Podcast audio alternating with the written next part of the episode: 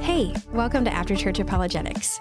I'm Courtney Seacrest, here with Dr. Chris Jigway and Pastor Leo Wilson, and we're inviting you to join us today in uncovering the truths that will challenge, inspire, and expand your perspective on Christianity.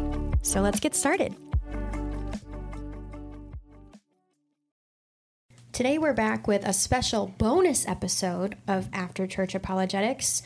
We are going to be responding to some Christian memes that have been very popular, making the rounds on Facebook and other social media sites.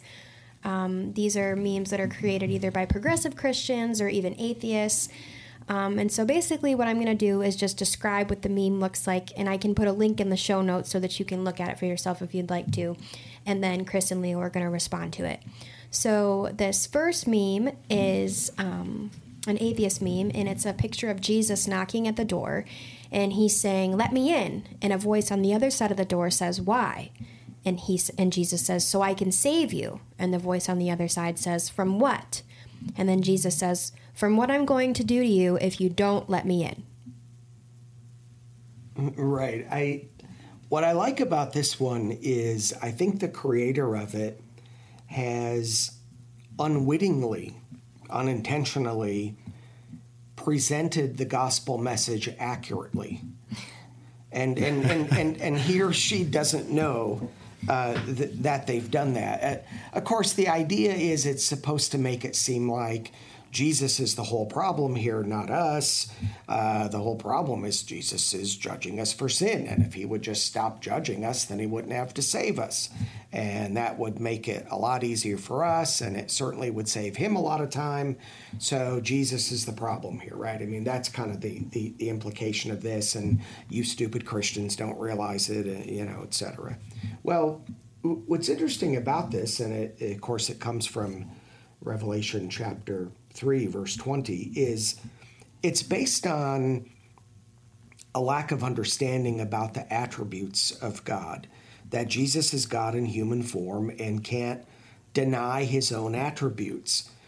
So, this meme suggests that if Jesus would simply stop judging sin, everything would be better. But what it the creator doesn't understand is it's not possible for Jesus to do that. And frankly, many Christians misunderstand their own theology. Every time in a Bible class, uh, when I make the statement that omnipotence does not mean that God can do absolutely anything. There are always Christians in the class that kind of freak out until they hear the, the full explanation of it. To say that God is all powerful means that God can do anything that is consistent with the divine nature, which means all of those attributes imply the opposite of which that would be impossible for God if God's omnipresent. So that means God can't visit a new place. It's impossible for God to see something new. God is omniscient.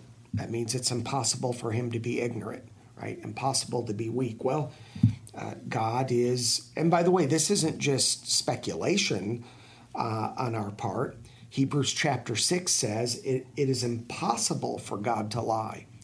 Not just that God frowns on it or tries to avoid it, but it's not possible. Again, people think, well, I thought God could do anything. God can't do anything that would oppose his own nature. God can't sin. It also means he can't oppose his own nature of omni-righteousness which means God, and therefore the second person of the Trinity, Jesus, doesn't have the option of giving people a pass on sin and ignoring it unless we accept him as Savior and receive his pardon for the sin. So, what this meme portrays actually is the gospel message. And what's interesting is there are real life cases where a judge has offered a criminal a pardon and the criminal has rejected it. And in that case, the judge has no choice but to prosecute him for the crime. So, in effect, Jesus is standing at the door, knocking, saying, uh, Let me in. I can pardon your sin. You have to accept it. And then the guy says, Well, you know, Saved from what? Well, from these sins. Saved from what I'll do if you don't let me in. just like the judge would have to say to a criminal, um, I can pardon these crimes, but if you reject that, then I'll have no choice but to do what justice and the law require me to do. So that's what Jesus is doing here. Forgiveness is possible, accept this gift of salvation. If you reject it, then I'll have no choice but to administer justice in terms of judging sin. So I'm not sure why anybody thinks this is so clever. It accurately presents the gospel message of salvation. Yeah, the picture reminded me of our our earlier podcast on hell when we talked about the C.S. Lewis quote about people locking the door from the other side, and I'm like, goodness, that'd be a great picture. Not only does it represent that gospel message, but the concept of the door being locked from the inside. Just the wording there is just chosen to, you know, to I think push people. I, I, don't know, Chris, if this has ever happened to you with memes, but I get working with a lot of young people. They they bring me their phone, like, hey, look at this meme, and there are so many times I look at the meme and I'm like, they're like, isn't that funny? And I'm like, I don't get it. And and they're like, how do you not get it? Like you you're you know like you understand all this stuff, you teach this, and I'm like, because I don't understand what the what the author of the meme is trying to portray. Like I don't even understand why that's funny sometimes, and because I don't have this like like how is he trying to make fun of Christianity? I don't understand it because I just I don't think like that with those things. So does that ever happen to you? Yeah, I mean, uh, I think like with this one, you can tell what the creator's trying to do here, yeah. but you know, it, it, it's just based on a misunderstanding uh, that God can't deny himself. And so God doesn't have the option of uh, tolerating sin. So then the second meme that we're going to look at is um, popular in progressive Christian circles, and it's the depiction of a large box that says theology on the side, and then there is a person uh, physically shoving a um, cartoon depiction of God into this box, and it says, "Come on, God, get in there." Um, obviously, outlining the phrase that people like to say all the time, which is "Don't put God in a box." Yeah, and I, I typically hear this phrase um, usually when somebody is trying to defend a viewpoint. Like they have a belief about God, and it's like you can't put God in a box. Like He can do anything, and it's like, well, actually, that's not exactly the case. God God has, we mentioned this in the previous one, Chris talked about God cannot lie, this idea of these self limitations. God put himself in a box. You know, he says that these are things I, I don't do, these are things I can't do. I even think logically he does that. Like, is it possible to make a round square? You know, um, what's that classic riddle? Uh, I'm sure you've heard this before in your class. I'll ask it like a student would.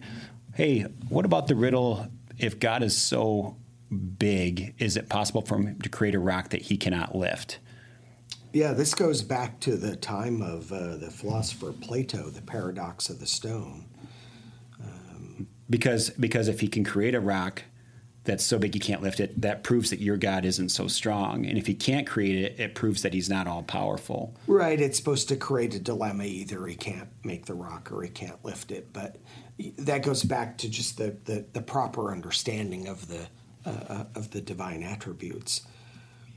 And in one sense, I think the straightforward question to that would be can, can God make a rock so big that he can't lift it?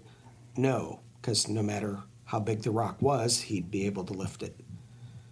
And sometimes when you just give a straight answer, people who think this, man, they have this amazing burn on stupid Christians, and then they're like, oh, yeah. Okay. That was an amazingly simple answer. I, yeah. Why did I think that was so impressive? I...